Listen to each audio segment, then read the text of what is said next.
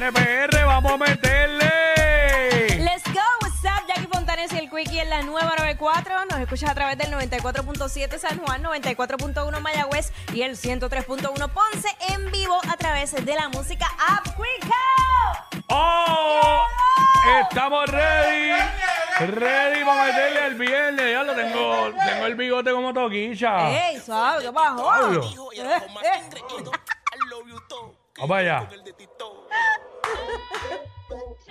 Hoy, ¿qué te toca? ¿Qué? ¡Ñañón!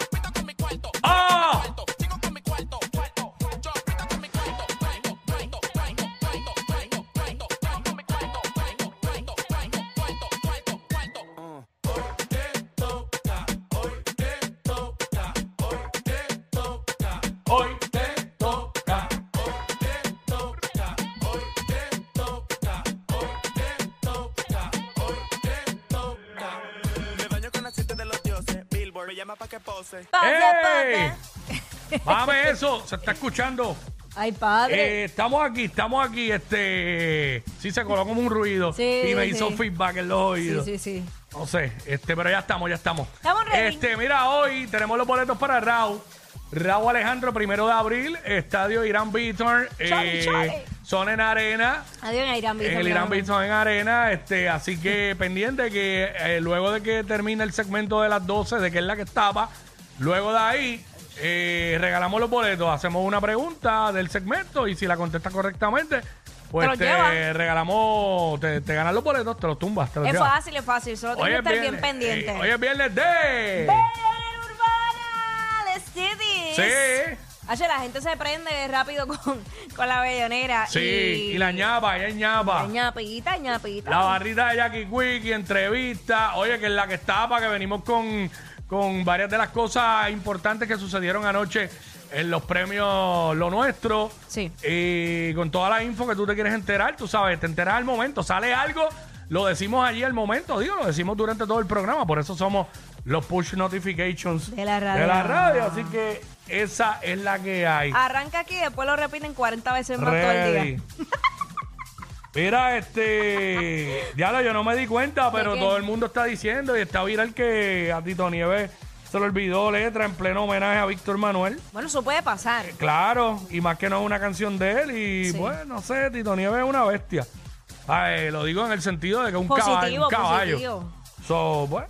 Hello. Oye, no importa el tiempo que lleve el artista, siempre va a haber un poquito de ansiedad y esa adrenalina que da, y eso puede pasar. Pero se le olvidó la letra, estaba cantando en vivo, no fue a doblar allí. Exacto. El género de artistas que van a doblar, so, pues, nada, ya pasó. Así que... Ya pasó y pero se dio brutal, pero hay detalles. Está regado por ahí.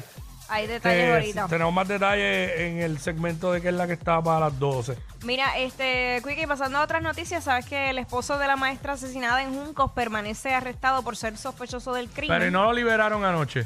Bueno, leí la noticia, liberan al esposo de la... Y, ¿sabes? Leí el titular, no leí la noticia en su fondo. Déjame ver si lo encuentro, porque eso fue anoche que salió. Míralo aquí, a las 10:50 de la noche. Déjame ver qué decía. A ver, porque a veces te ponen un titular y esa noticia otra. Decía: queda en libertad esposo de maestra asesinada en Juncos. La fiscalía, junto al CIC de Caguas, no han completado la pesquisa. El esposo de esta maestra quedó en libertad por instrucciones de la fiscal Rocío Gracia, ya que las autoridades no están listas para erradicación de cargos.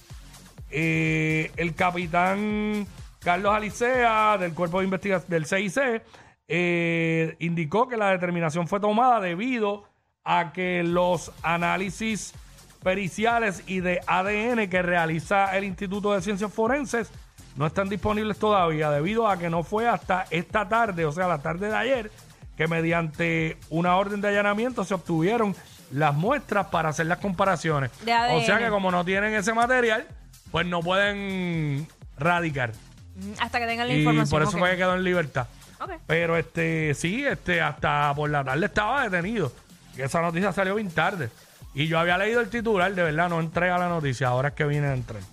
Pero eso pasa. Entrevistaron varias personas, obviamente es normal, conocidos, vecinos, familiares, y dijeron que como que obvio, es obvio que fue él. Ajá. El problema de esto es, se puede caer de la mata, uno puede decir, mira, sí fue la persona, pero hay que investigar. Todos sabemos que eso hay que probarlo en un tribunal, más allá de dudas razonables, y que toda persona, bajo la Constitución del Estado Libre Asociado de Puerto Rico, tiene una presunción de inocencia. O sea, yo no puedo venir y decir un ejemplo, y mala mía que te coja de ejemplo, fue Sonic.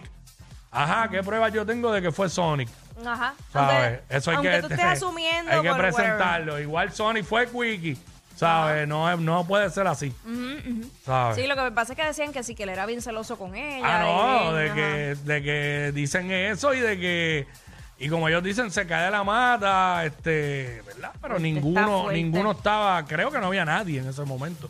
Y es muy lamentable y le damos, ¿verdad?, las condolencias a toda la familia de esta maestra que ¿verdad?, murió injustamente. Bendito. Pero ya se encargarán de investigar y de llevar esto a los tribunales y que si esta persona lo hizo, pues que pague. Que pague. Como tiene que pagar, definitivamente. Mi madre. Y porque imagínate. Otro más, ¿sabes? Seguimos con este problema. Yo no sé qué vamos a hacer. El mismo patrón una y otra vez. Pero... No sé porque... Digo, que también yo creo que no están haciendo mucho para prevenir eso, pero... No, nada, exacto. Pero es un problema que lo tenemos ya por demasiados años constantemente. Hoy fue ella, lamentablemente. Mañana puede ser otra, pasado puede ser otra. Porque es el patrón que está ocurriendo, que lo hemos visto. Bueno, mira, por ejemplo, el caso de esta muchacha que en paz descanse, la que estaba embarazada, Keishla, la del Revolverdejo. Sí. ¿Cuántas no ha habido después de eso?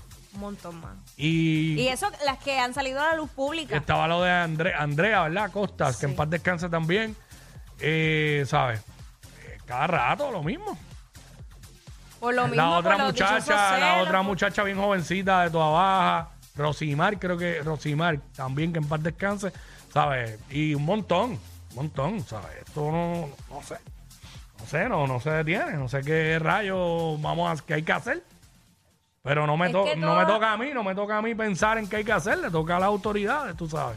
Todo recae lo mismo, en la falta de control, en la salud mental. O sea, son muchas cosas. Está brutal. No, y pues obviamente uno cuando es padre y tiene hijas que piensa que en un futuro pues van a conocer a alguien, que muchas veces tú le abres las puertas del hogar, le das confianza y este tipo viene, que este tipo venga a maltratar a tu hija. Sí. ¿Sabes? Sí, porque mira lo que pasa. ¿Tú recuerdas el caso también de la puertorriqueña que asesinaron en República Dominicana? Sí. En ese caso no había salido ninguna información de que hubiera un maltrato ni nada. Fue simplemente porque pues él asumió. O sea que hay muchas veces... Un psycho. Ajá. Pues tú no sabes. O la mujer se enamora y tú no sabes al final de quién tú te estás enamorando porque tú vas conociendo... Tú nunca terminas de conocer a una persona. Sí, siempre hay señales y hay cosas, pero hay gente que se da cuenta y hay gente que no. Y ponle que tú estés en una relación con una persona que sea así, tú no lo sabes. ¿Sabes? Y obviamente la gente le cae arriba a veces y dice, pero si se dio cuenta que él empezó, que un día la empujó, ¿por qué no se va? Pero es que esto es una situación una relación que es tóxica y muchas veces las mujeres crean, o la mayoría de estos casos crean como una dependencia. Entonces el tipo viene, la maltrata psicológica, físicamente, pero después le escribe... o la llama pidiéndole perdón con un lloriqueo, entonces comienza esta confusión mental, ella viene y le dice déjame darle una oportunidad y entonces la relación se convierte en oportunidades, estar todo el tiempo dando oportunidades, maltrato, oportunidad. Yo le llamo el síndrome de la mujer salvadora. Ese no es, perdona que te interrumpa, ¿cuál es el de Estocolmo? No sé, es algo como que te enamoras de tu El que es abusador, eso tiene otro término. De tu atacante, del agresor. Del agresor es la palabra. Cuando digo el síndrome de la mujer salvadora es que por alguna razón, yo creo que yo se lo achaco también al instinto maternal que podemos tener, que nosotras nos ponemos en la mente, este hombre es así, pero yo lo puedo cambiar. Yo lo quiero cambiar. Sí. Y entonces nos inclinamos por eso. Y tú no puedes cambiar un ser humano. Eso es lo primero que uno no puede tener en mente cuando uno va a una relación. Claro. Intentar cambiar a la otra persona. Pero ese pensamiento está ahí. Lo hay. Lo hay, y tristemente. Pero y a veces, pues mira, hay muchas personas que son introvertidos y callan todo eso y nadie sabe nada hasta que sucede algo como esto. Sí. Que no podemos tampoco juzgar. Bueno, no debemos juzgar nunca. Pero venir y atacar como que, pero es que ella sabiendo que el tipo le hacía esto, se quedó ahí. Está bien, pero es que eso no es fácil. Muchas lo han dicho, que han pasado por maltrato, que han logrado salvarse, pero después de muchas, es que han podido salvarse. No es fácil y necesitan ayuda. Y el tiempo que les toma sanar y prepararse para hablar del tema. Imagínate. Nada más pónganse en el lugar. O sea, tú eres una persona, imagínate que todos los días o cada 2 o 3 veces en semana te gritan, te meten una bofetada, ¿sabes? Hello. No, o varias bofetadas o empujones. Te ponen una pistola en la boca amenazándote porque lo han hecho. O un cuchillo en el cuello, te agarran por el cuello. Todo eso es lo que hace un agresor. Te dicen 20,000 palabras soeces, insultos. Y tú aguantando eso, ¿sabes? Horrible. No es fácil. Eso no es un bizcochito de tití salir de eso. Es complicado. Hay que también ponerse en el lugar, ¿sabes? Pero nada, vamos a meterle a esto que viene. Vamos para allá. Ella es admirada por todos. Él es bien chévere. Jacky Quicky, desde su casa. What's up? En la